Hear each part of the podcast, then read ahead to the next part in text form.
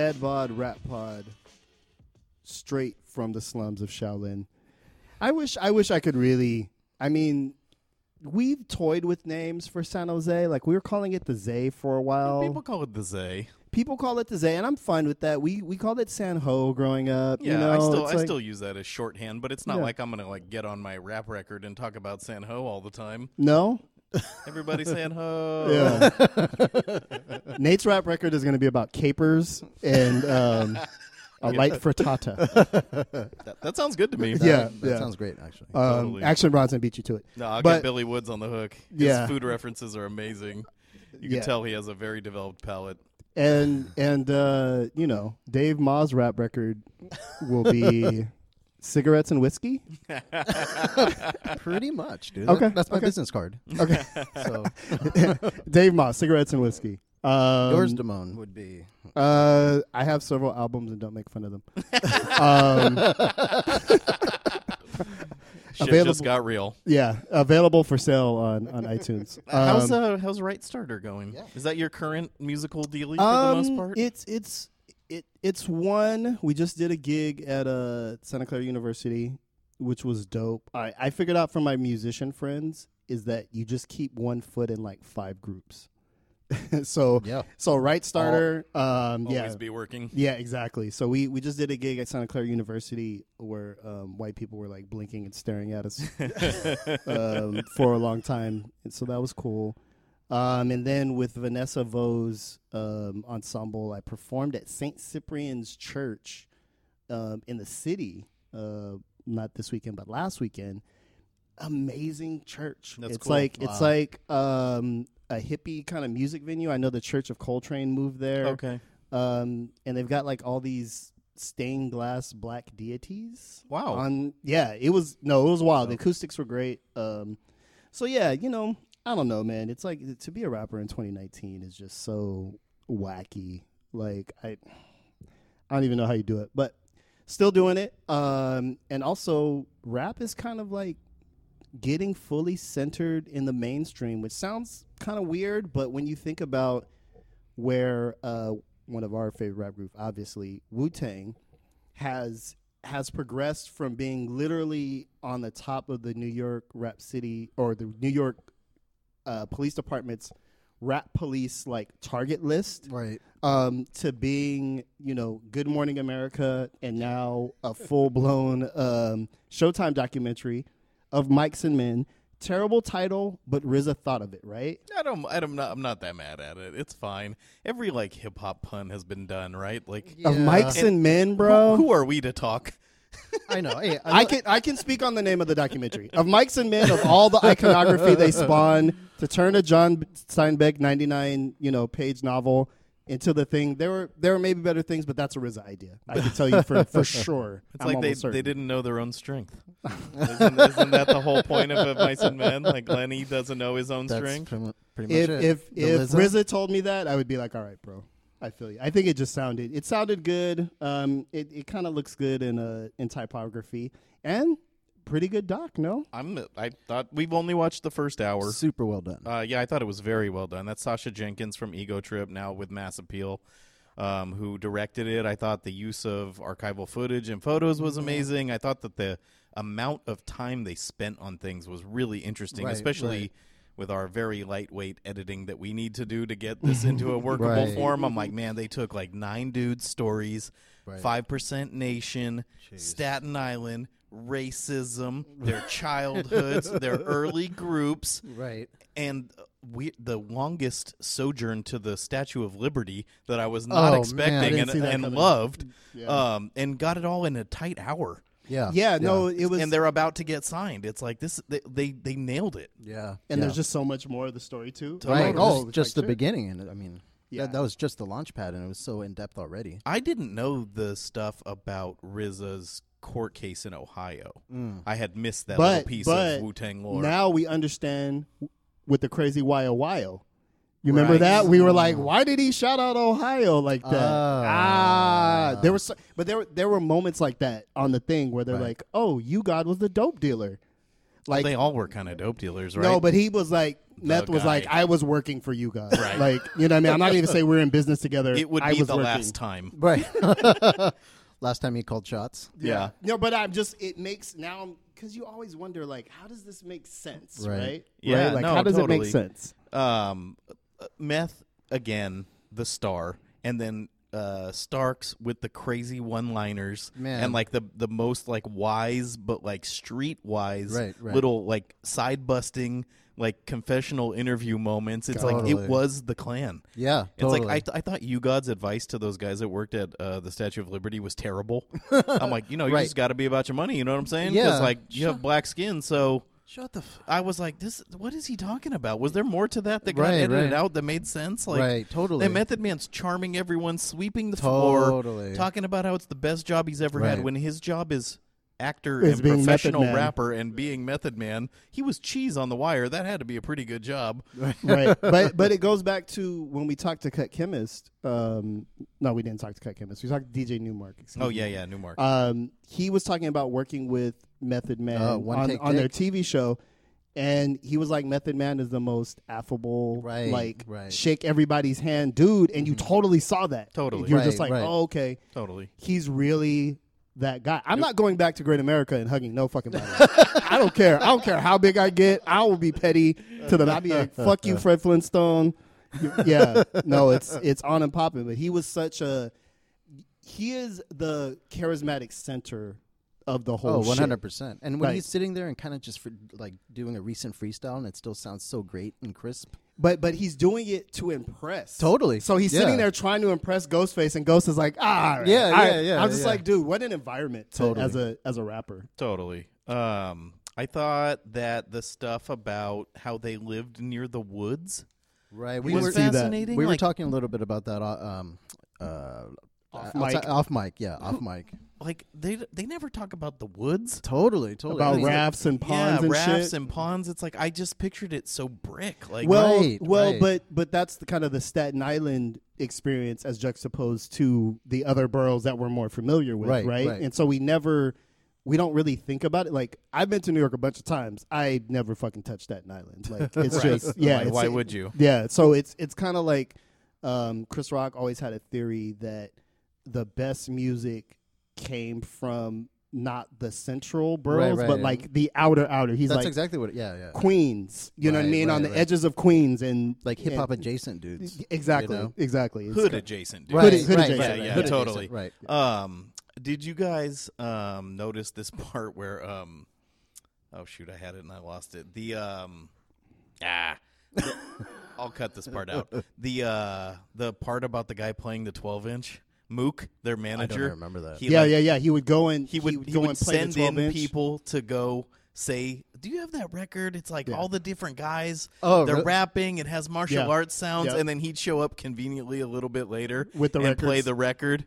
That was Genius. genius, dude. Genius. Just dude. just the the marketing um, because that, that's the story of Wu Tang, right? It's not only that they were fucking amazing. right, Um, it's that they had a different concept, right, right. and the way they marketed it, they really approached it almost like uh, in the way that I think of like um, uh, uh, one of the major classic rock groups. Like they Yeah. came out with iconography Totally. off top. totally. Like they had a whole concept, they had a theme and an aesthetic, and it seems like a lot of that was coalesced in RZA. But this um, documentary helps you see like, and he's very vocal about who informed that. He's like, "Oh, I got so much Right. from from Right. GZA." You know what I mean? I got so much from my brother. Like he really, you get to see the whole vision. all of them give a lot of like vocal and like continued credit to Cappadonna for help helping them Yeah. teach them how They to write do. rhymes. right. But Yeah. then I listen to Cappadonna and I'm like, huh. Yeah, Am totally. I am I missing something? right, I, right. a lot of our kind of like online Twitter interlocutor friends are really big on Cappadonna, and I did listen to when they were doing the that February listen to an album a day. You've never Yeah. listened to thing. I listened to a full Cappadonna record, and it's definitely better than I what remember. was it, the pillage or something? Yeah, I think I listened to the Pillage Terrible? from '97. No, it's good. Okay, okay. And it's like it's all that there used to be like 10 new Wu-Tang albums a week and it kind of Right. got lost in the sauce for me, but now they're never going to make anything like that again. right, So right. his pen is definitely sharp, his delivery is good. He has kind of like a, just a way of talking. I don't think it's like a speech impediment, but Mm-hmm. it's definitely kind of Orgasm in my state, masturbating your clutches. Exactly. Sweet. Yeah. So, um, but I'm like, wow, he's the guy who understood all this verse construction. When I listen to him, I- I'm like, this is like a 56 bar verse with no theme. Like, it's Right, like, totally. This is your guy with your tight verses. Like, Yeah. I've never gotten that personally, but I must be missing But- something but 'cause it they was- all say it. Yeah. It was it was interesting to watch them and there's there's great that there's video of it. Just bouncing the verses off of each other, Right, almost right. in the same way that classic That was so classical cool. Musicians workshop. Yeah. But they're just going and look. I've been rapping forever. Like we never sat around and did that shit. where they were like, "No, listen to this part right here." Right. Yeah. And they were all like just vibing. acapella with blunts, like just sitting there going, I'm thinking this will be my verse, and like they're Right. like creating it on the spot and like kind of editing each other and like s- telling the story of like the record in real time. I'm like. That was 92. I don't even think I heard about Wu Tang till like 94. Like, Totally. um, we missed this whole part because it just became the record. It's so cool, It's man. so cool. You're in a room with like eight dudes with perfect voices. Yeah. Yeah. Like and all different. critiquing their raps. Yeah, it's Yeah. crazy. Totally. It's And then they did the the like kind of I was like, how are they going to address Old Dirty? And it was really cool to hear from his mom and his, Mm-hmm. Yes, his brother, yes, the heavy yes. metal drummer, and like Right, right. see some of his family and about how he didn't listen to hip hop. Yes, yeah, his yeah. mom was like, "I never liked that shit." Yeah, and he was like, he didn't need to listen to hip hop. He was hip hop. exactly. It was That's so exactly cool. it. Those all in together now routines where yes, he's beatboxing. Dude, oh, totally. dude, they're so He tight. looks so young in those, man. He looks, I, he, he almost unrecognizable. totally. You know, Y- yeah. I mean, GZA looked like GZA with braids, but Yeah. right. like right. old Dirty was young Dirty, I guess. But, Yeah. um, I, I really like the part with uh, Ghostface when he was like getting all candid about his family and like taking Yeah. care of the kids Dude, and that stuff. Straight, was straight up Iron Man, crazy. you know. Yeah. Totally. No onions, onions in the building. Yeah, like that. yeah. yeah. And the way he was describing it was just like a Ghostface verse, you know. Well, he talks. stacks of color. Well, yeah, he and he talks. It's just like his talk, Yeah, is how he yeah. raps, and now Right. it's it's it's very, and that's not true for everybody. Mm-hmm. But he's one of those people that um, his persona and who he is as a person is coming through. If you meet, I've talked to people who've talked to E40, and they're like, he's like that all the time. Right. Bet, I like bet, he's yeah. like that in every moment. Like, Yeah, and you yeah. get that sense with Ghostface. Mhm. Like, he is. is It's so not a raw. persona. No, Right, No, It's right. them. Right. yeah, it's really the, and I think I think that came through. I think, um, you know, I'll I'll quibble a little bit with. I I don't like some of the traditional documentary, um, stylings, if you will. Like we're telling an emotional story, so like cue Yeah, right. the you know the The violin world's music. smallest violin. yeah, I'm just there's a part of me that goes, there was a way to do this in a Wu Tang style, Yeah. and this is Wu Tang being fit into a more of a classical documentary Totally, structure. totally. Now, which I think probably is a better play for the audience that they I was seem gonna to be say going this is on Showtime. This they want like th- they want this to reach beyond hip hop heads. One hundred percent. So you gotta, I think, do in a couple moves where you're like, okay, Grandma, this is the part for you. Like you can right. understand emotional plight resonance. of- yeah, Exactly, exactly. And plus, I mean, there's like what twelve Wu Tang documentaries already leading up to this. You know, Right. and So- they're all bad. The, no, a pr- terrible pr- production value. So it's like for It's this cool one to, to be see the a, main one. like To- a well-made one. to Yeah. get the the high the high production value. No, the Showtime's going all in. I think when they when they picked up Desus and Mero, I think it was they had in their mind this is part of our move for this demographic, which is our Showtime. We've been here, Um, uh, but yeah, it's just it's really interesting to see something that was so fringe for a little bit. I understand that Wu Tang was the biggest thing ever. Right. For it for felt little like bit. it to us, but we're young, hungry hip hop heads Totally, looking for totally. something new. I don't think it like it certainly wasn't in Hot Topic when well, we were kids. well now, but now it's in Target. Yeah, you know what no, I mean? know. Yeah, yeah. So it's kind of like um, and the fact that they've it, it, in some ways stayed together as a group is incredible. Mhm, like uh, mhm. every band breaks up because of like songwriting royalties. The part that part was so great when uh, they're talking about getting a record deal, and Raekwon is like. Why are you worried about how we're going to split the money? Money, Like yeah. we'll worry about that. Just Right. give us the money. Right. We're brothers. Yeah. And I think the the five percent stuff really Ah. like played into that. They Sure. were like they had a foundation Right, of right. like mutual respect Yeah. as like you know gods. Yeah. That, Yeah. that that would allow them to handle the business because any dealings. any other group would have been like, oh, okay, well, I'm just meth. I'm just gonna sign. well, right? right- well, Yeah. and like RZA is like, well, I do all the work. right, right, right. I make all the beats. Yeah. But see, but even that to uphold and say like, okay, now we're doing the documentary, right? Um, we're gonna have Masta Killa's definitely gonna be a part of it. Cappadonna is definitely gonna be a part of it. He doesn't have to do that. Right. Like, there's Yeah, no, right. there's no mandate. If you left out both of those characters, nobody's gonna be like, hey, what happened? and, and they weren't they weren't featured a ton, uh, Mm-hmm. but yeah, they were definitely in there. I I, I forget about Masta Killa. Me too. Totally. I, I Me was too. like, oh yeah, Masta Killa, and then I was like, he was talking about his dad a ton, and I'm like, is that his dad? yeah, I, and then they uh, identified the guy as like an old school DJ. I just didn't realize, and perhaps this is just me not thinking about the geography of New York properly, that they would have been of age to go to park jams. Like that Yeah. they would have been involved in the very first initial. And I'm like, uh, were they really? Or are these like later things? No, like no, we're not I talking mean- about them seeing Kool Herc. No, I? I think Right. they're talking about kind of like in early '80s, Right, right? yeah, because they're 80s. if they're coming out in '93, you know, you you take it back ten years, there's Yeah, still yeah. there's still that culture, but it's kind of like they were a product of the outer borough version of that, which Mm-hmm. which I think sometimes it's like New York we think as a as a monolithic thing, right. and It's Right. really not. but but it's really not right and so um their particular brand of hip-hop that they got or even if you look at long island and the things that come out of there there's definitely something about It's just those funny, like how much. So I'm from San Jose, California. I've been to New York a few times, but only as a tourist. But I know a lot about New York because I listen to rap music. yeah. Sure. I was saying off mic, like they always say they're from Stapleton, but it turns out they're really from Park Hill. Right, It's like because right. Park Hill doesn't sound cool, and then it's like I think about De La. It's like Wyandanch, Bayshore. Mm-hmm. Like I know all Right. these weird like Long Island neighborhoods Yep. because Yep. they got shout Hollis, Yep. Queens. Yeah, we would never know that. Like, Totally. but they but hip hop is so about geography and about like Right. repping where you're from and territorialism that it's like it's just so weird to know like know that it's not like they're like oh Willow Glen Totally. They're not shouting out Yeah. Tully and King. yeah exactly I will.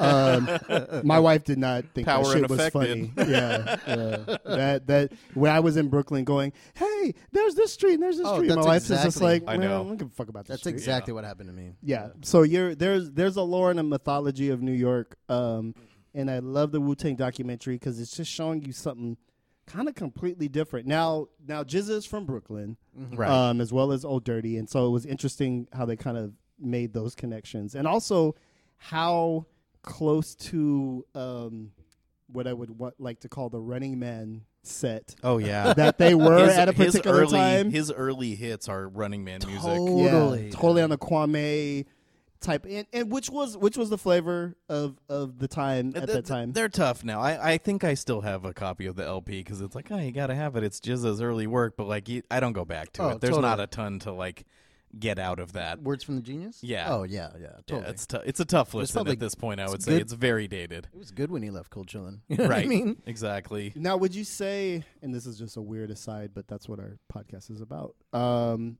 would you say that he had a certain smooth B-ness to him? And the and the early, I was like, ooh, I don't remember him being. I haven't listened to Words of the Genius a bunch. Yeah, maybe a I'm- little bit, but I don't yeah. know if that style really necessitates like. I don't think it's you as catchphrase based. He was lyrical, but it was like the lyrics were about partying and like mm-hmm. girls and stuff like that. You know what I mean? Like with mm-hmm. Smooth B, everything's like a he like drops it and then like waits. right. GZA like rap rap. Yeah, he's but still of, rap, of yeah. the time. I think uh, the the Kwame and uh, actually like uh, someone who has come up a lot lately, Positive K is more of a, As, a uh, closer coming analog. From. Yeah. Yeah. Yeah. Um, even a steady B rather than a smooth B. Like Oh. not, not quite as hard as steady B. I find Yeah, steady yeah. B's work to still be able to listen to. It's like he has like a fast rap kind of like he goes Mm-hmm. pretty hard on some of his stuff, but I would say Jiz or Genius in this case would be more in that camp. Yeah. Yeah, there's there's just yeah, there's so much lore on top of lore. We we look forward to the next um, three parts. Yeah, we'll, Um, we'll check in on it as it moves on. It's Yeah. well done, man. I was I was very entertained. Part three is supposed to be the ODB um, centric one, so Oh, it's okay. a great okay, one. okay. Well, I I want to.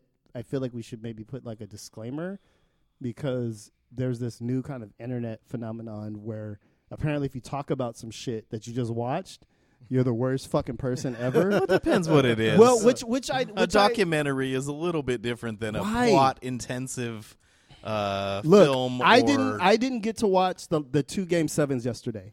Nobody gives a fuck about me. Like I, if if I don't want to see it, if I don't want to be, you know, spoiled, that's my bad for fucking hopping on Twitter. Like, you know what I Yes, mean? it If I want to, pres- if I want to Sure. preserve the you, program you for have myself. to.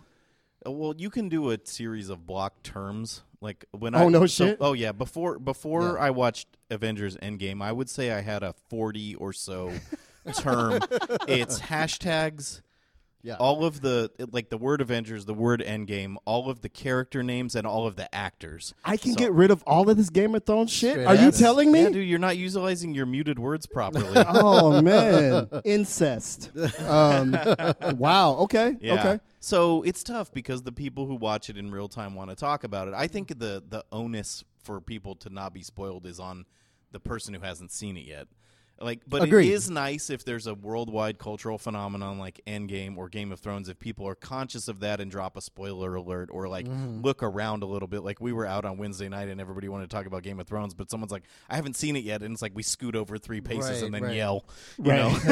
know. so like um, we He were talking about that for like three hours. yeah, but uh, you know it's cool like to have the shared experience, and I don't like things getting spoiled. Um, of the weirdest thing, I think I talked about this on an earlier podcast.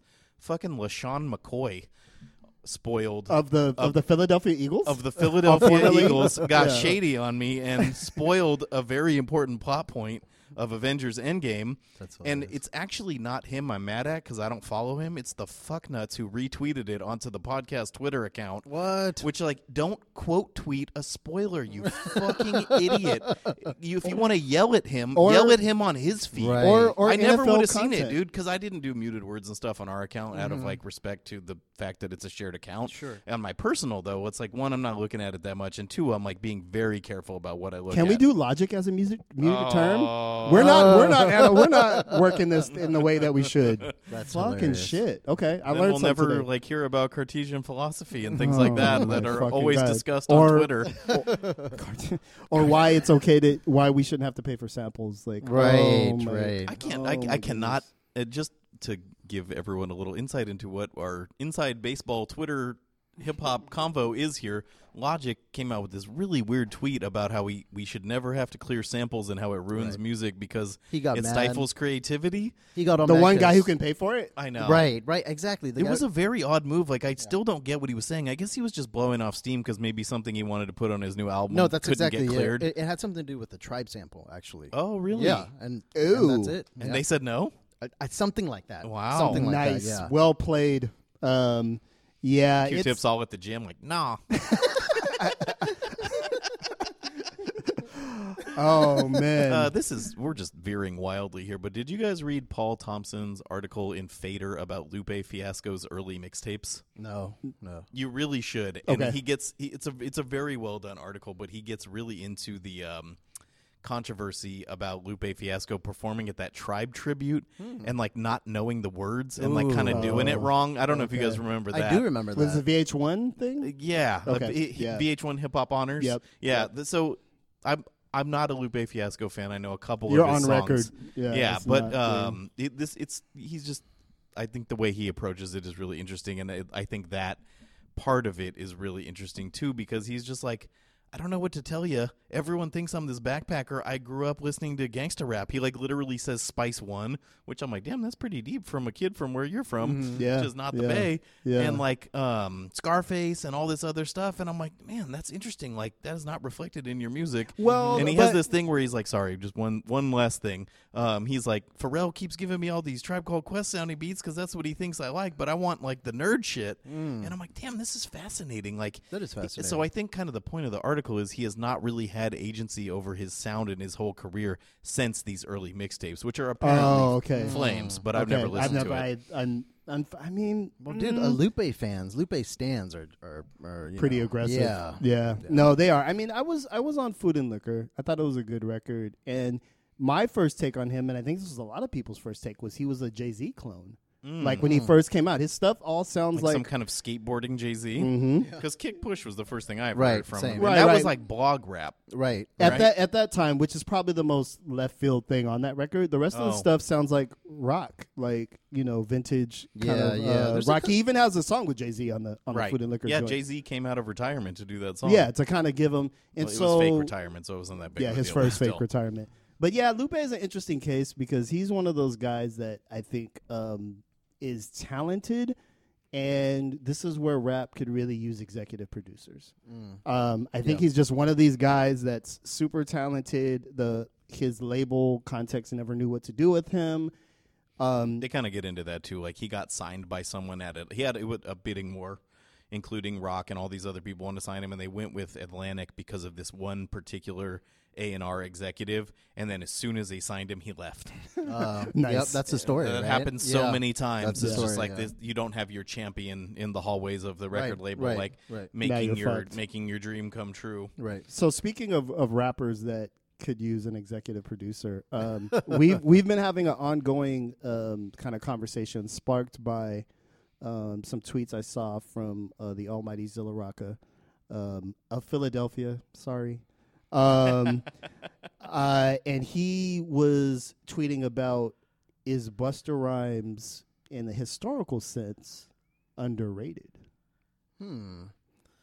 Underrated. It depends. It's a, it's an interesting topic for Yeah. discussion, I think, because like y- nobody puts him in their top ten. But if you were having the you know bar style top ten discussion with any one of our ilk, you'd go, but like, but what about Busta though? Right. And they'd all be, oh yeah, yeah, Busta has to be in there. You know what I mean? mhm. And but in terms of pure technical rapping ability, he's probably more like top three. Yeah, he, I mean, he's up there. He's, up there for pure, incredible yeah. for like making runs and Right. like he he does incredible cadences and everything rhymes and everything makes sense. Totally, and you and audible. You can And fucking hear yes, him. you know? exactly. So it's almost like a like L.A. underground style chop Mhm. Okay. kind of like style, but it's completely East Coast. It's completely unique, and it comes with this like explosive, charismatic energy Right. that's insane. And he's a good songwriter. Totally, totally. A Well- lot of the time. Right. I mean, yeah. I mean, the thing, the thing that like I think sets him back is the lack of albums and full on good songs, though. Right. What was your thing, Nate? That he he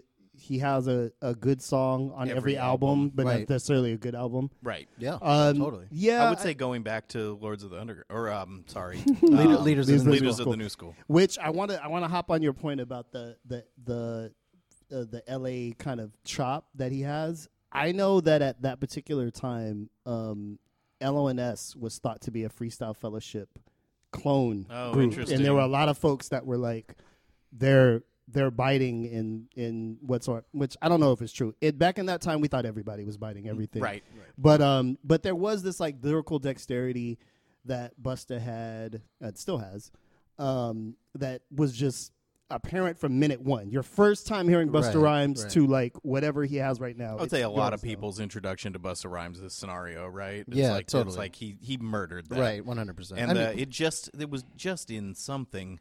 Um, I guess Q-Tip like had that all thought out, and like he he set Busta Rhymes up. Like Did he? he? he allied in Yeah. Busta Oops Oops, okay. with that whole. I can't remember where I just read that. There was something about. Oh, there was a that we. This is part of this is we just read some article on Busta, and I'm forgetting who it was. Sorry, Who uh, writer person I forgot who who worked really was. hard on it. Yes. Um, I'll I'll find it out. I'll find Okay. out. Um, We'll- we'll post anyway, Twitter. the um, yeah. So, do you guys know the Chris Brown song "Look at Me Now"? Yeah. yeah, isn't there in the Th- Busta on it or it's something? insane. Like that. That's Mhm. I I can't p- point you out to a better display of rapping than Mhm. that song. I hate that Mhm. it's a Chris Brown song. Totally. It's Yeah. like I have a Chris Brown song on my playlist. I hate this Chris like makes me feel bad, but Yeah. you know, whatever. It's like But he murdered that. he I mean, murdered it, dude. Absolutely. I I wish I was on Twitter when that came out. Yeah. Like that Yeah. would have been the like the just everyone would have had a field day.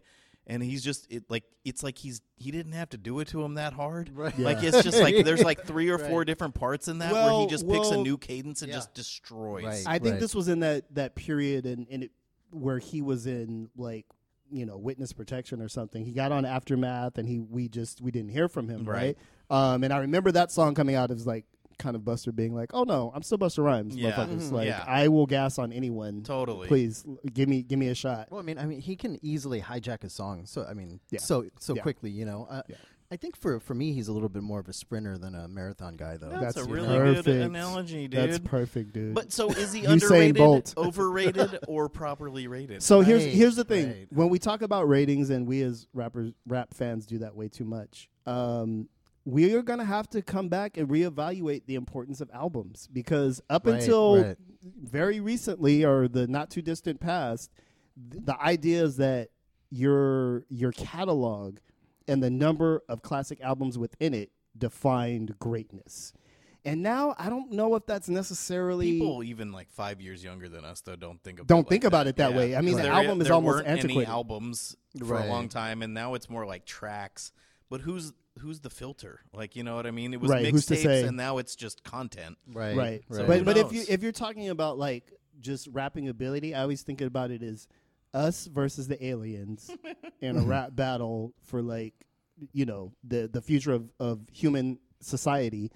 Um, You'd want him on the squad. you'd want him on the squad. He's your power forward. Kind of, yeah. You, I mean, if you're just talking about rappers who could come in a room and like take Raw, it over, raw like Light a it up. dungeon dragon.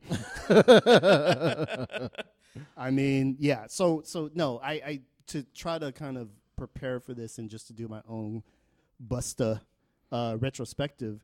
Um, he has a number of dope songs with completely different cadences. So it'd be one thing. totally. Uh, it's kind of like Marshall fell into this thing where um, he wants to throw the 99 mile per hour fastball every bar, Right. every song, Mm-hmm. um, and it just it kind of gets old, like it wears off. But um, You have to give the ear time to rest. Right, totally. Yeah. Well, you know, the other thing with uh, Busta is sometimes I feel like I'm being yelled at.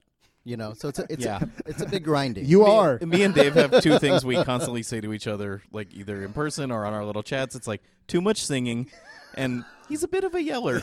pretty much. That is Like, he- hilarious. He, is a little is. bit. He is a little Yeah. bit of a yeller, and his albums tend to have a lot of singing on them. yes, It's like he's kind of worked with a lot of Right. the great singers of our time. I actually really like that uh, Mariah Carey. I was like, gonna say you're Baby, gonna if you come give to it the to Mariah me. I love Carey that. one. Yeah, totally. I do not change. I I do not change the radio if that song comes on. I love that song. That So, is hilarious. Mariah Carey and Chris Brown show, huh? yeah, exactly. at Nate's house. That's how it goes down. Um, yeah, I mean, I think I think also when you come along has a lot to do with um, w- what your albums end up sounding like. Yeah. So when when Busta's coming out of the LONS um, era, and gosh, I can't remember the name of the first album, but it, it's got joints on it. It's a dope crossover period because they're not trying to pair him with every R and B person and do that kind of New York Right. early two thousands cheesiness. Um, he's got Dilla joints on there. Mm-hmm. Um, he's just he's still just gassing. He even brings Leaders of the New out for a, for a track. This is kind of like I thought they were kind of like mad at each other. Yeah, They yeah, were, it and then they he kind of threw them a nod before he completely switched over to flip mode, um, which one of the weaker teams of all time. but he clearly was not utilizing Roc Marciano properly. That's true. That's true. Original Rock flip. Marciano's in flip yeah, mode. Yep. yeah, exactly. Because you you laid it up for Rampage.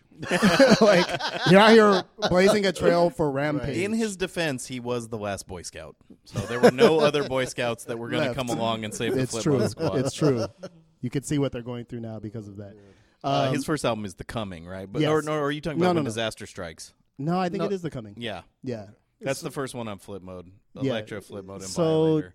I, I'll, I'll I'll make a case for that album. If we could say what is the Busta album worth Mm. kind of revisiting and and checking out, I would say it's that one. Um, my joint off of there that I really kind of reconnected with and remember that I love the shit out of is um is a song with Rampage. Mm. Um, and if there's a case to be made for Rampage, it's this song. Uh, it's called Abandoned Ship. I always roll through the forest just like a brontosaurus. Born in the month of May, so my sign is Taurus. Kick you in your So face like a if if thing with Chuck you want to be like, why was Rampage a thing? This is as, as close as you can get to it. But um, it's just it's it's classic Busta Rhymes in the sense that he is loud, he is lightweight yelling at you, um, but it's just so it's so clean and He's so clean. for it's sure. so and so like rappy. Like he Busta has a new He's an MC's MC, even though he's a huge star. Exactly, yeah, exactly. He's right. always doing like rapidy rap stuff. Um, he has a verse, or he had a verse on Westside Gunn's last record that I hated because he was just like, "Oh, I'm flipping bricks and you know, chopping up in the kitchen and blah blah blah." And I'm You're just- not. I'm I like, know. Get "Oh, outta come on. Busta." Um, so so yeah, abandoned ship is is one of those Busta Rhymes kind of Yeah, workout on the treadmill classics. that's a cut, man. Um, Dave Ma, what is your what is your go to? You know, I mean, there, there's. Speaking of um, Busta, I mean, there's so much. I mean, obviously, scenario, the stuff he did with MOP, Right. um, Flavor in Your Ear, Can you imagine being in the studio with Busta Rhymes and MOP? dude. Just like about yelling? duck for breaking glass. Like that just sounds crazy to me. Totally, totally. Um, I was gonna say, uh, you know, listening to him early on was sort of like listening to like Kool Keith uh, with Mm-hmm. with Ultramag. You know, like he was the the pronounced star. yeah, for sure. Um, so the cut that I w- the Busta cut that I would want to go with is um, KMD featuring Brand Nubian uh, Nitty Gritty remix. Oh, I love that. Bust the ride from a jungle, chill city. Flipping on the rhythm, showing you that I am busy. Standing for the right of the young and the gritty. Moving inconspicuous like a baby kitty. So I mean, I picked that one because it was it was early skinny Busta, but uh, I- I- Long dreads, Busta. Totally. I I also think that's a great posse cut that kind of gets overlooked and doesn't Okay. get brought up as well. And I love the interaction with the main sample and with Busta's rhymes. I mean, this was he's rapidy rapping, but he's not like a, a wood chipper like he was later. You know what I mean? Okay. That's okay. you're, you're killing it today. I love that. I love that imagery. That's awesome. Invisible typewriter. Totally. Um, exactly. So I I would say um that's my that's my sort of uh, low key Busta cut. What about you, Nate? I'll, I'll just because I'm in the middle of trying to look up the Naima Cochran article that I just came Oh, up okay. with. Shout out has Naima. Pretty bad Wi-Fi here. No offense. Um, it's called. It was in Vibe and or probably on Vibe. I don't know if they do physical issues anymore. And it's called "Music Sermon: The Underrated Genius of Busta Rhymes" by Oh, Naima, yeah, yeah, Naima yeah. Cochran. Yeah, we Okay. were and just it's reading it. it's kind of about what we're talking about. This is what kind of kicked off the conversation. Right. So I want to give credit where credit Okay, is due. okay. Awesome article. Um, we'll shout you out on Twitter as well. But yeah, I'll just I'll play the little a little piece of the the look at me now thing, and it's like it, show me better rapping. Just try. right. Uh, check this out. Every time I come, a nigga gotta set it, then I gotta go, and then I gotta get it, then I gotta blow, and then I gotta shut it. Any little thing a nigga think that he be doing, cause it doesn't matter, cause I'm gonna dead it, dead it. Then I'm gonna murder everything and anything about a boom, about a bing. I gotta do a lot of things to make it clear to a couple niggas that I always win, and then I gotta get it again and again and then again. So Yeah. you Yeah. know he's just Yeah. he's That ga- guy. he's gassing, dude. It's That- just that guy. crazy. Totally. It's just crazy how you can do that. But then I'm kind of like, you don't want an album of that. Exactly. It's hard. You It's- don't. There's who's the Mariah Carey of now. You would do a track with. It's like he, totally. his albums are kind of like. Here's the kind of Jamaican one. Here's kind of the one for the ladies. Here's like exactly, they're they're not. I don't know. And and to be honest, since the first two, I probably haven't listened to a full Busta. Same. same. and album. and I did, so you don't have to. Um, and sort- it- it's it- it's, it's, it's brutal. I mean, again, there's two or three genius fucking songs. I mean, even Mm-hmm. up until um, that weird thing where Dr. Dre locked him in a closet for nine years. Um, he he always had something fresh, original um, way of going about it. I mean, I almost he's he stands in the middle of being like an MC's MC and like one of the real chat guys from Jamaica. Like he has that level. Yeah. You know what I mean? He has that like Buju Banton level Yeah, of right, energy right. that most rappers can't Totally. even 100%. even get to, but he still has a, a, a legitimate chop, and so um, it'll be interesting. I'm, I'm could I mean, is there a possibility with the right production?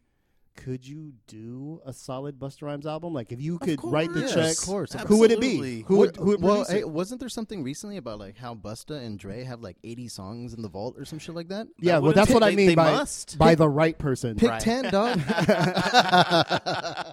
By Uh, right, I did not mean. I, I never know how to do these like speculative producer games. I'm like whoever he wants because I don't know. I'm, I don't like, Thanks a lot. Thanks for at- playing. I know. I don't know how to do those good. Um, but I I do want to give a little bit of a shout out to Busta the actor. Um, The first movie I remember him being Mm. Higher is, Learning? is Narc. Have you guys ever seen No, Narc? I I, Higher Learning that. comes well before that, but he was still primarily known as a rapper. Narc is this weird early 2000s. Like you could tell it's from the early 2000s because they always have like a filter on each scene. Like this, why does this scene look so yellow? Sepia tone. Is this the movie Yeah. Traffic? Like, Yeah. it's a Joe Carnahan movie about these kind of like um, corrupt cops. Ray Liotta is in it, and Busta Rhymes is kind of good in it. He's like Really? he's he's wild, like he's Right, like right, you know he's all over the place. But um, I just think that's like a notable performance Mm-hmm. of his. And then uh, he's in the Aziz Ansari I was show, just gonna Master say. of None. Oh, okay. It's Killed like- it. Yeah, me and Okay. Dave love that show, and like he he's so good in that he gives uh, Aziz or Dev in the show some advice that's super awesome. I think everybody should watch that. okay. Yeah. Okay. Anyway, If I don't I- know. I- I, I guess he's properly rated as like someone who's just outside the conversation of the greatest of all time. Right. Okay. So he's very, very good. Okay. He's like Second ballot Hall, Hall of Famer. eleven through twenty. okay. Yeah. Okay. Yeah, You, you'd agree it. with that, Dave? I would agree with that. I would Yeah. agree with that. Yeah, I'm. uh Yeah, I, I think my my criteria for this shit is just evolving now because Yeah, there's, totally. there's there's just so many fucking rappers, right? I think I tend to think that on any given day that there's a hundred rappers who are just fucking great, Totally. and totally. I'll never listen to Well, or, hear, or hear or hear. So I kind of feel like people who can um who can be entertaining. I think if there's an entertaining rapper, the top five, he's got to be on it. I have had. I'm sure I've talked about this on the pod before, but I've always had this thing like people who are just so hip hop. Like, what would they have done for a job? Right, Right. right. If, if hip hop didn't exist, Biz Right. Markie is always Markie, my classic example. Totally, Yeah. totally. Busta Rhymes is one of these people. Totally. He would just be like the best like dock worker guy who would just like be rattling off the names of the products Totally, in the shipping totally. container thing. Like he's Bust- so gifted. It's Busta just Rhymes like at um, hot dog, hot dog on a stick, just killing that shit. just exploding the lemonade tank. Oh man. Um, so there's some imagery for you. Um, yeah. So I, I think you know we've done a really good job. I think on this podcast in 60 plus episodes of not playing the like who's your top five like Right. um Well, I mean, my top five changes all the time now. I know. Sort of. I mean, every time there's a Top new five Andre minutes. verse. And I have to do Top my five minutes. minute spiel about how it's like the top five I emotionally Exactly. connect with, not by like Right. you know like, that I uh, share intimacy with. exactly. a, I- tec- a technical top five. You know, I don't want want to end on a down note, but I I have been like dealing with some stuff in my life lately, and kind of like dealing with the process of grief, and I don't find rap music to be particularly No. helpful for this journey. No. No. It's like I, I'm like, yeah, I don't want to hear about any shooting or any like you're the best. Like I'm looking for things to help me like process Mm-hmm. emotion, and like there have been a few things, hiding places. Shout to Woods and Kenny Mm. Segal, like that. like I was, I loved that album before, but it's like kind of helping me through this dark time, and like I'm like Yeah. really connecting with it. But like you have to pick out the very specific tracks from rappers. Like you'd have to make like the rap grief playlist. Totally. You can't just throw on the rap radio and like expect it to help you. There's emotional somewhere, you know what I emotional mean? points No, that that rap um, just can't hit, right? So I, I always compare it to this. It's kind of like um, uh, John Coltrane's uh, "A Love Supreme" is a is a spiritual experience, right? It's an Sure. epic, an epic work, a spiritual experience. No rap record will ever be that. Right. Now, at the same time. Nothing John Coltrane ever made will make you want to snatch someone's chain. Like, rap hit has certain most no John Coltrane will ever go in a strip club. Like Right.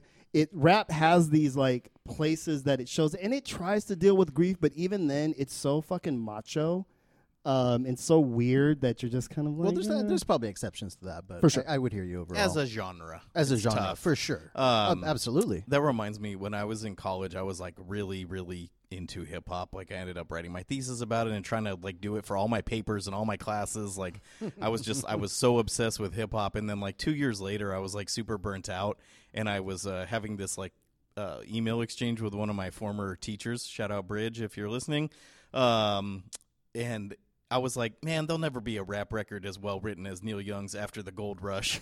and I was like, I was on this super like Americana like Neil Young kick. I had like the pendulum had swung back Holy completely shit, the other way. I actually Oh, kind of still think that's true. No, Uh, in a way, like For like sure, talk for about a record that would help you deal with grief. Like Totally. you know, only love can break your heart. Like there's Yeah. like it's, rap's not getting there, and Totally. it's it's for other things. yeah, it can be the most visual, but I mean, just listen to any song off Blood on the Tracks. You know, I mean, Totally. yeah, it's like that's that's like more mirroring my actual internal life most of the time. Mm-hmm. But anyway, we have But, a uh, special guest today on the podcast. Oh man, um, yeah, we do have a special guest today on the podcast. We tend to think that our um, producer interviews are, are some of the best ones in the, the sense that maybe producers don't get to talk like rappers, and so they're kind of eager to share about their process and kind of what goes into doing what they do. And um, our interview today with Ohbliv of Richmond, Virginia, is definitely within that vein.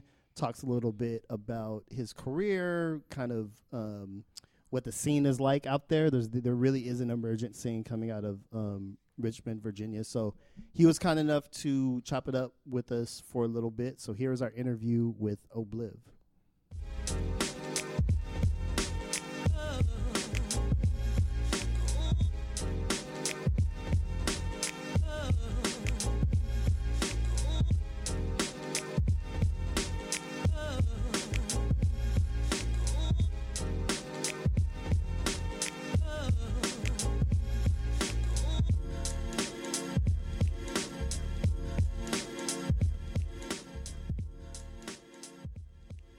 Right, Dad Bod Rap Pod. Once again, uh, we've had a, an amazing slate of producers come on this program, and today is no different. Today we are talking to Ohbliv. Uh, how's it going, man? Oh, it's going great here in uh, Richmond. Uh, just uh, going back and forth with rain and, and sunshine. It's been Mm. kind of crazy weather-wise, but I'm good. Okay, okay. So um, we always kind of start our producer interviews with what was the what was the first piece of machinery that you got when you got into the game? Like, how did it start for you? Um, the first piece of machinery. Wow. Uh, well, I first had turntables, Mm.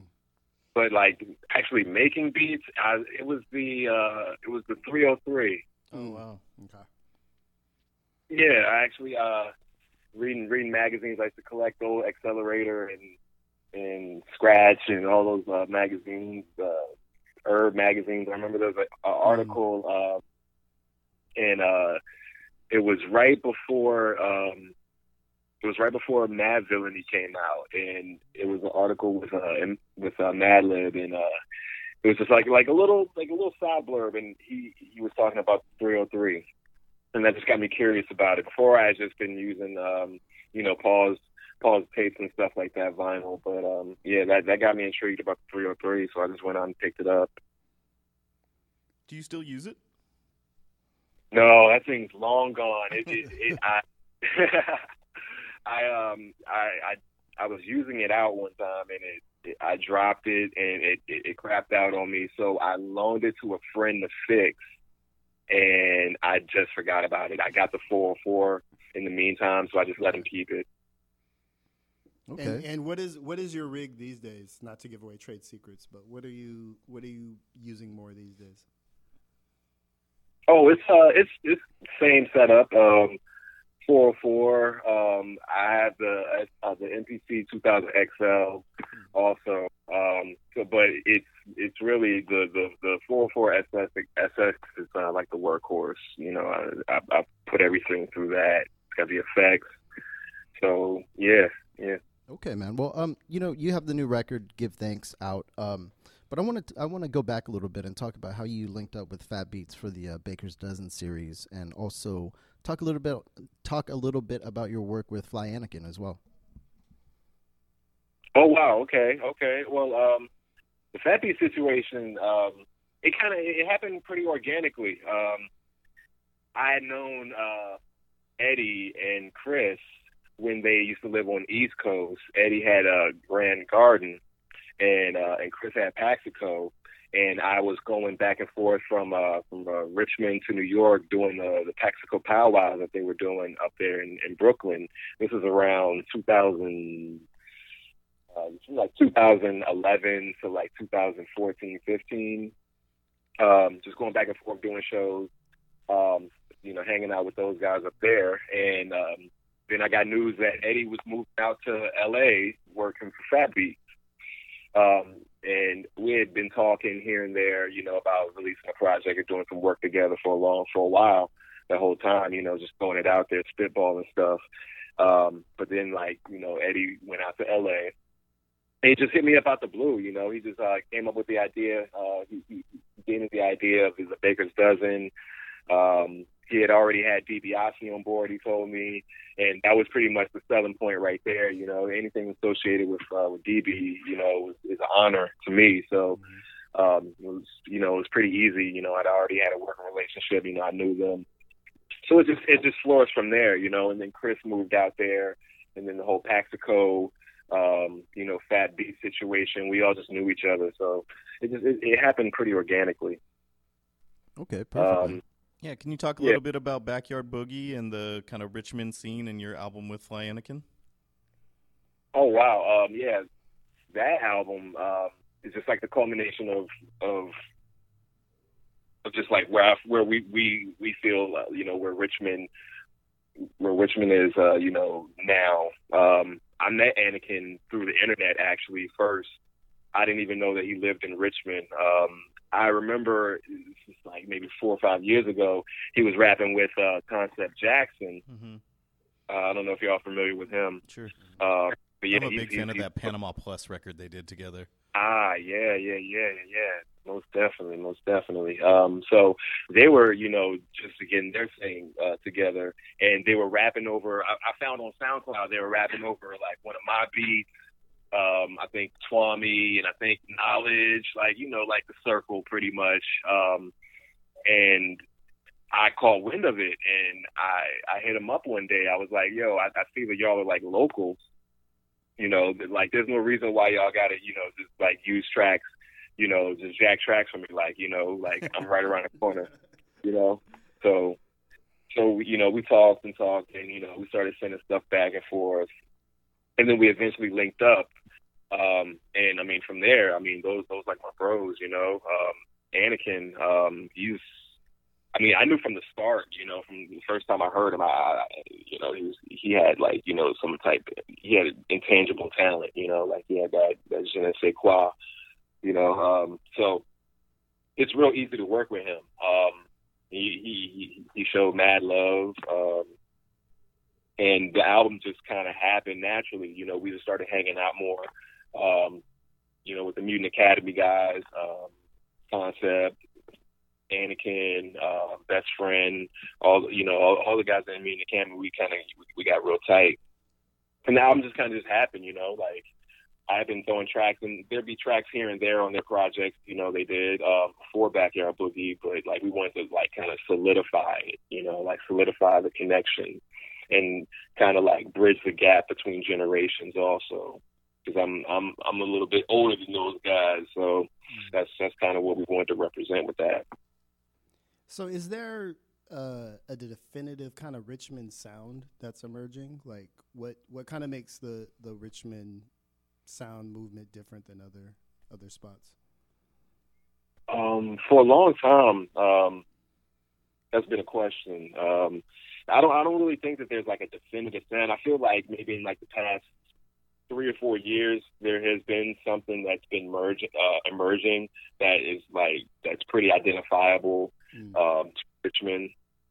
Um, but for a long time, it's just been it's, it's very eclectic. You know, like we're right in the middle of of the East Coast. You know, so growing up, we were listening to, you know, East Coast, New York, you know, hip hop. And then also we were listening to Southern hip hop, you know, from Atlanta and, and Texas and stuff like that. And then also we were getting West Coast stuff. Um, so all of that stuff kind of informed the sound. But I feel like nowadays, I think we're using that eclectic, eclectic uh, mind state to our advantage instead of um, instead of as, as a dividing factor. Mm. Is there is there a difference between your approach on your instrumental beat tape stuff as opposed to rappers or beats for rappers? Do you, or is it kind of uh, do those come from the same pot? It it it it does and it doesn't because I originally started making beats for rappers. Um, I was rap. I was a rapper at one point. Like I had a group. We did shows. You know, we did like the college circuit. You know, around uh, around Virginia and the Mid Atlantic area. It was around 2008, 2007, 8, 9. Um, so I was always making beats with rappers in mind. It wasn't until like I totally like kind of like divorced myself from from rapping, me personally rapping, where I started to like kind of cultivate a, a, a sort of different uh, workflow and, and sound for the instrumentals.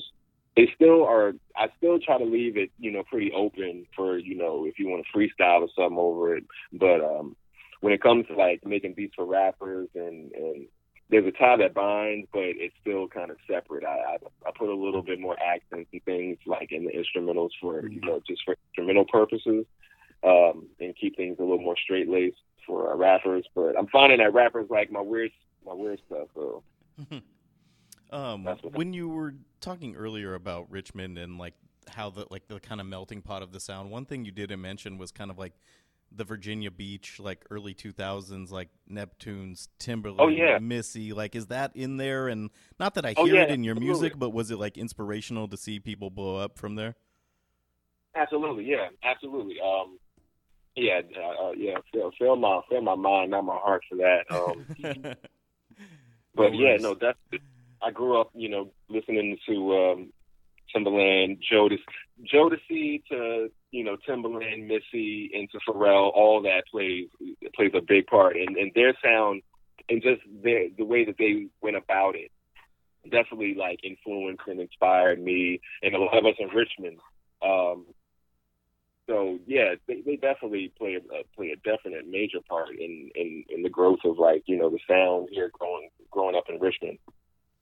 Can, I want to ask you a little bit about. Um, there's a lightweight controversy right now about lo-fi beats, and I'm not going to try to define exactly what lo-fi means, but I think it's Yeah. kind of lumping together a lot of um, hip hop instrumental work um, that is very prevalent in coffee shops and such now. Um, I just kind of wanted to get your take on it. Like, how do you, how do you feel about it? Do would you would you be mad if somebody classified your stuff as lo-fi? No, no. See, it's funny because um, I, I I come from a I come from a lo-fi background. You know, making making beats on uh, on cassette tapes, using the pause button. You know, it it was it was lo-fi like inherently. Like there wasn't anything I was I was Right. I always tell people when they ask me about that, like I don't make my stuff to be lo-fi. I've always wanted my stuff to sound as best as it could be, you know. But I didn't have the means for that, you know. I was using crusty, dusty equipment, so it would, you know, end up the way that it sounded. Um, and I mean, even if you go back to my very, you know, my my earliest like Bandcamp releases, I actually would put, and this is around 2010, 11. Um, I would put lo-fi in, in the tags, you know, because at, at that point, it was, it was a, it was a. I feel like it was a whole different, uh, different mindset then, because back then, lo-fi was really trying to be as dirty and grungy and grimy as you could be with it.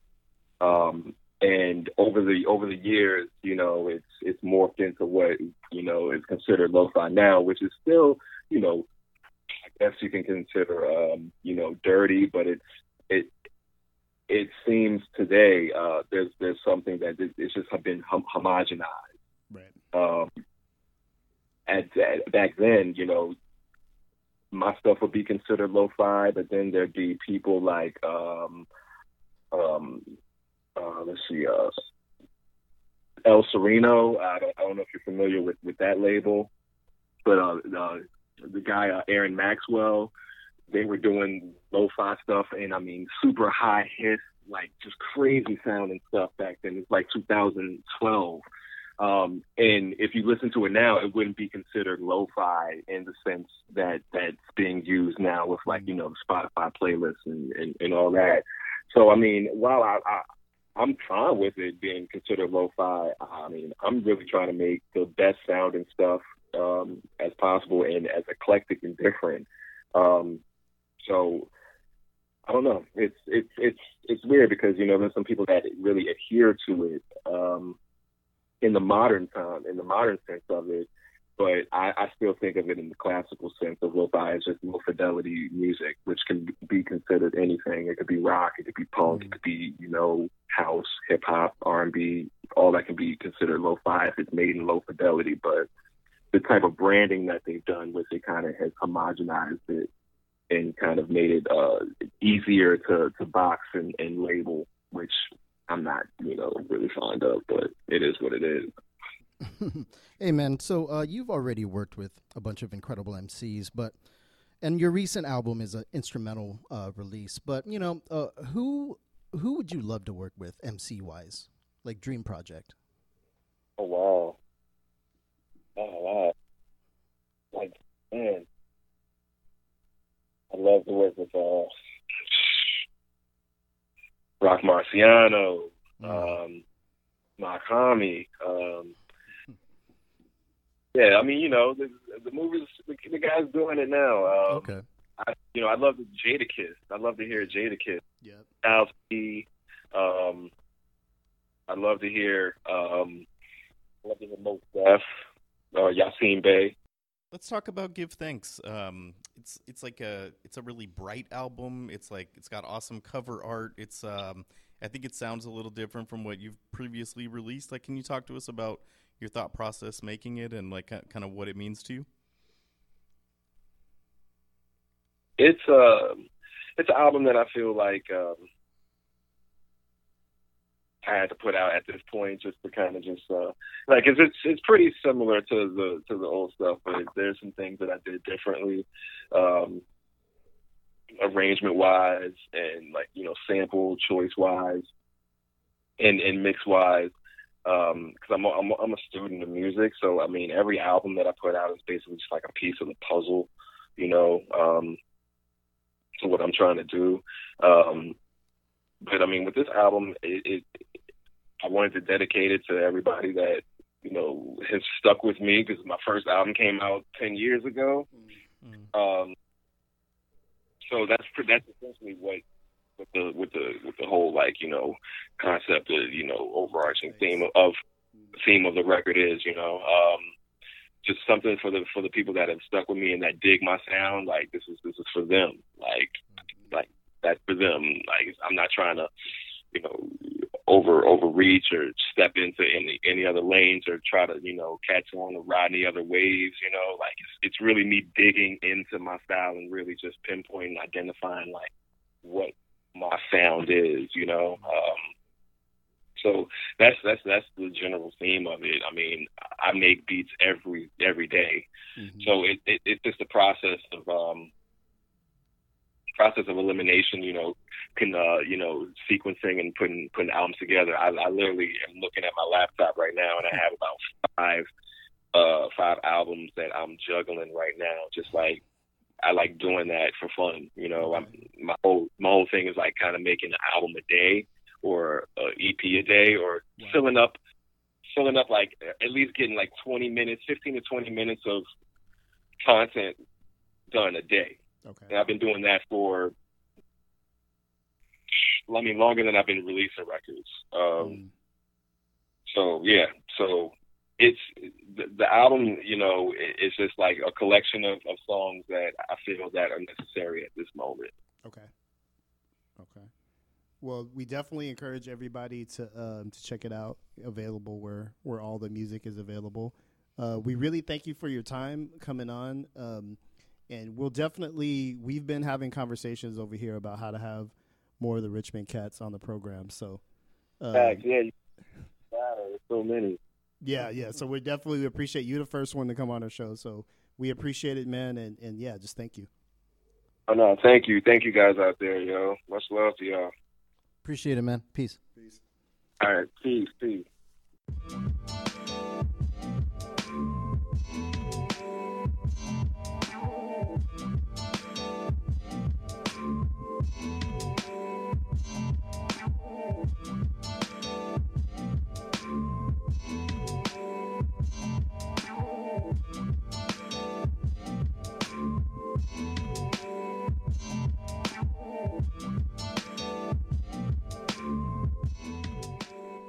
All right, so that was our interview with Ohbliv.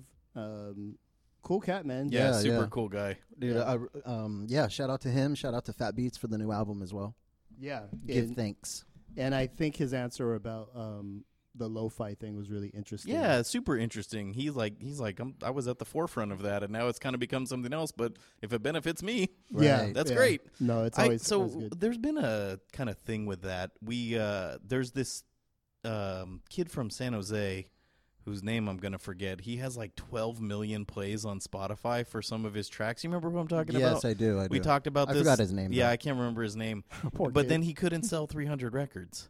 Interesting. Right. It's like Okay. what what does like playlisting get you? Like, is it enough plays to make it so it's enough money to be like, oh, that was a successful He song? got like 120 bucks. Yeah, off of that 12 million Spotify plays. which is 120 more than most people get.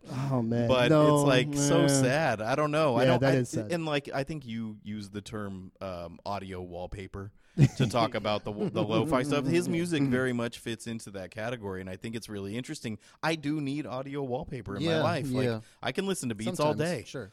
It Yeah. doesn't like feed my soul or anything, but it's like you know, it's a pleasant enough background music. experience. yeah, it's background background. music. So are are we getting to the point where one day you're gonna walk in Nordstrom's and it's just a guy on a 404, kind of just on the, on the chop with like low key, nothing too heavy, no heavy kicks. He's just gonna kind of be chopping a sample. I have to say, one of the ways I know I'm getting older is I almost always like the music in Nordstrom's. they play stuff I like, man. They'll play like some like post post like early 2000s kind of dance rock, like maybe not the Rapture, but maybe some LCD Soundsystem. They've played Camera Obscura in there before. I'm like, I love this song. I had to text Dave today. I was at Vung Tau, the Vietnamese spot. They had a funk station on. They played the Whatnauts, dude. Oh, okay. Yeah, that song some that they deep shit. sampled for um, King Geedorah. Yeah. Okay. No matter how far, I was like, "What?" And like, I'm there with my coworkers. We're kind of having a serious work discussion, and I'm just like, I'm like, I'm like a dog who hears a like a dog peeing like three blocks away. Like, Like, what? my ears perked up, and I was like, I, am I'm like, did they mean to put it on another station and left it here? Like, I'm Right. enjoying it, and all my coworkers are like, "Shut the fuck up! dude. I don't know what you're talking about." it's this algorithm era where um, square ass people who know of nothing can walk into a Right, dope right. song.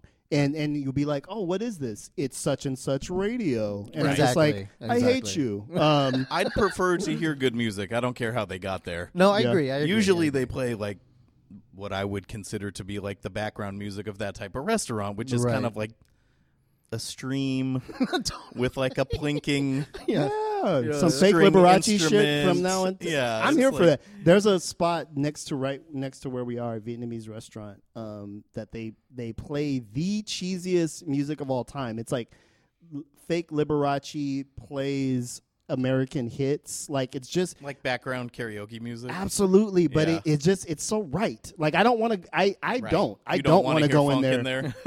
I, no, because I know they don't fuck with that. Right. Like so so now music has been uh, commodified in such a way that um, you used to have to have taste.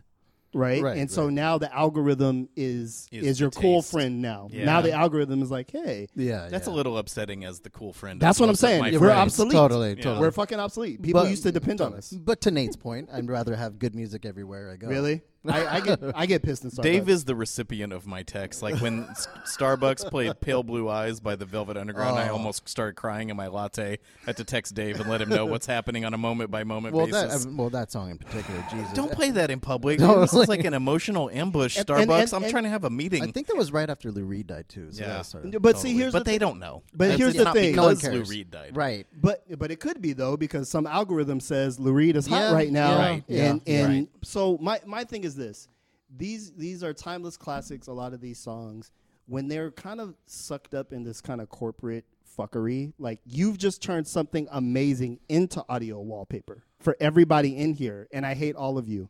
And that's kind of how I walk out.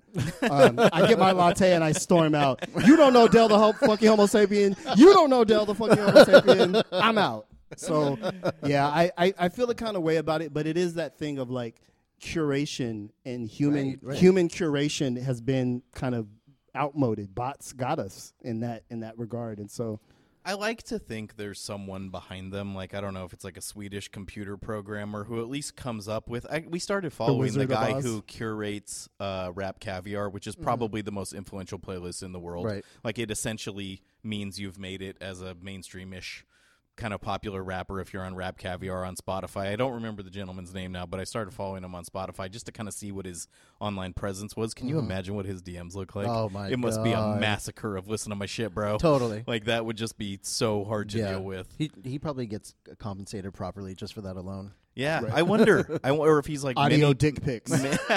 That's what that is. the thirst is like one to one. That's amazing. Yeah. Um, I don't.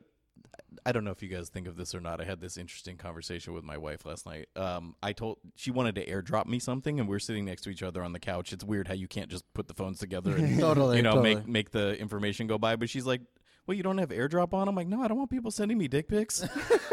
like if you have AirDrop on it for anyone, anyone could just send you anything. Don't you have to accept it though? Yeah, but you still see it. There's still a preview. That's and we true. don't- Is it the tip? It's not like Is that the You're like, is this Battlestar Galactica or what is what is this? so she rides the bus a lot. So I'm like, yeah, I don't know if you'd want to have that on necessarily, but hey, you know, it's like, Oh, but and oh. it's it's actually just something I read. Apparently, it happens to women on the New York City subways Sure. all the I can time, or in that. other like populated areas. Like, no one on the 22 going down Stevens Creek is going to send Lucia a dick pic.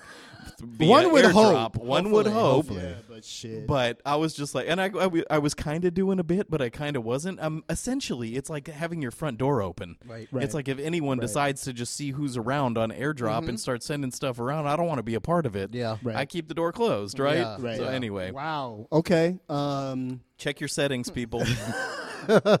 I'm Android. I can't even get regular shit. Like I, I'm, we we yeah. try not to like leave you out of stuff because you have green texts. That's lies. They totally leave me out of shit. It's hilarious. It's like I'll, I'll send like a couple gifts, but don't go real hard on it because I don't know if Damone can see them. I- he, I just, he just gets the square with the question mark. I really can't. Um, yeah, man, it's the future. That's that's kind of uh, where we're at.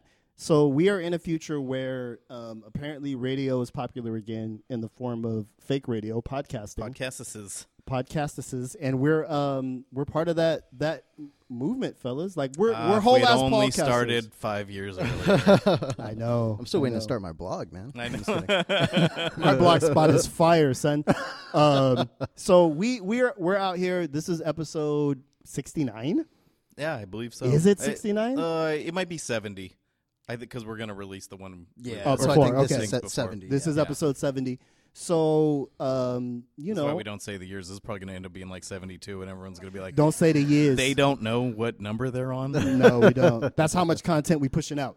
Um, no, it's it's been it's been less than two years. Um, we're barely on a year and a half, and um, you know, It's I've cool been, to see it grow. I've like, been humbled to see the numbers. it's cool, man. 100%. It's cool to watch it grow. It's not quite where we want it to be, but if you guys tell your friends and your friends who like Right. hip hop and like my little elevator pitch, if people ask me about it, is like. If you consider yourself like a hip hop person, like if you're like a file clerk, but you're like a hip hop file clerk, this is the podcast Oh, for you. man. Exactly. It's So like dope. you you live your life in a hip hop way, even if that's not immediately evident Okay. to Exactly. to into how you like present yourself. This is the podcast for Ah, you. If you're an old head who loved hip hop growing up, but have kind of lost touch with it and want to find out what's going on now, this is This the podcast us. for you. Exactly. And then I really like doing our little like uh, Twitter like this is our aesthetic. It's like it's like funny. It's like the the best one I ever saw was uh, this guy Josh Gondelman. He's a writer on Desus and Mero and a stand up comic who just put out a very funny album. He was like. I didn't think. Uh, uh, he's like, I thought there'd be way more people wearing cardigans at this Roots concert. That's our aesthetic. That's our That's our aesthetic.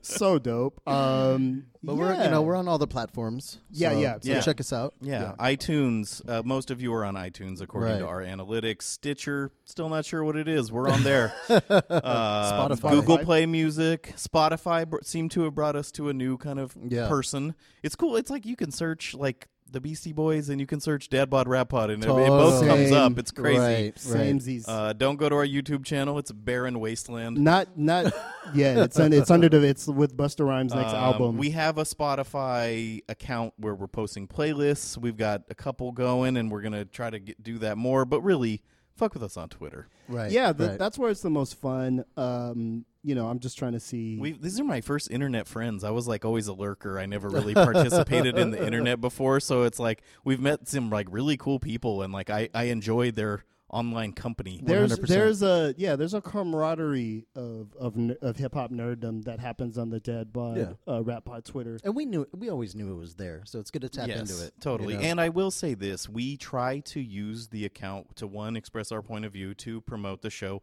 Three, we repost stuff of past guests and friends of the program. So, like, Chris Crack, new album today. Right, that's right. It's like we, we're reposting that whenever Totally. Vic Spencer does something, when Totally. Roxanne Shante does something, when Yeah. Gift of Gab does something, when Blockhead. Blimes and Gab, Blockhead, like J Zone. Exactly. The Last Poets. Right. Ohbliv. Right. Like Yeah. so Mike- you're it's, it becomes like a uh, a method of discovery for people. It's like Exactly. you're like you you might not have known they had a new thing, but you catch a retweet.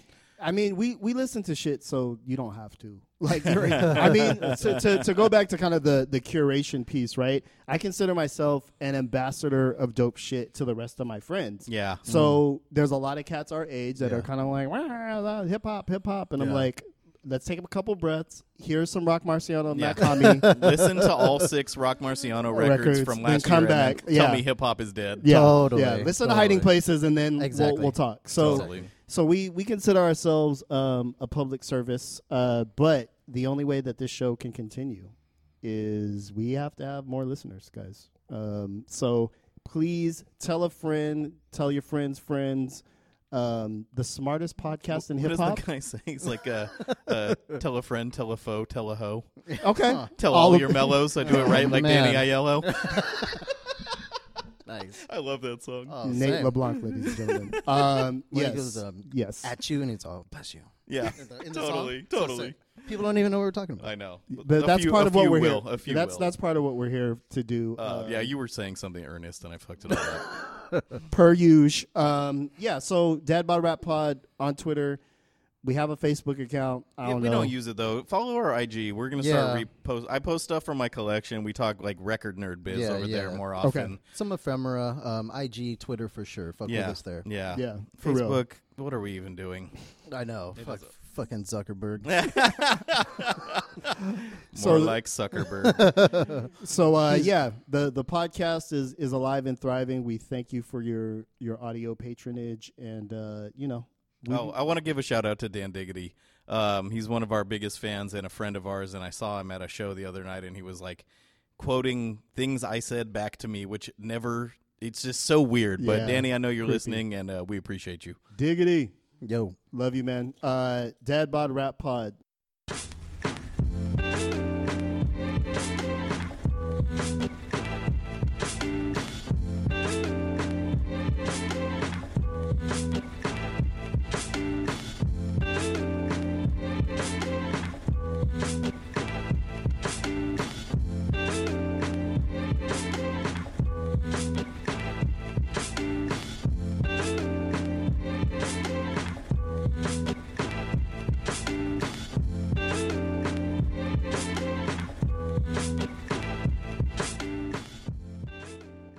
Believe it or not, Brad isn't at home. Just leave a message at the beep. I must be out, or I pick up the phone. Where could I be? Believe it or not, I'm not home.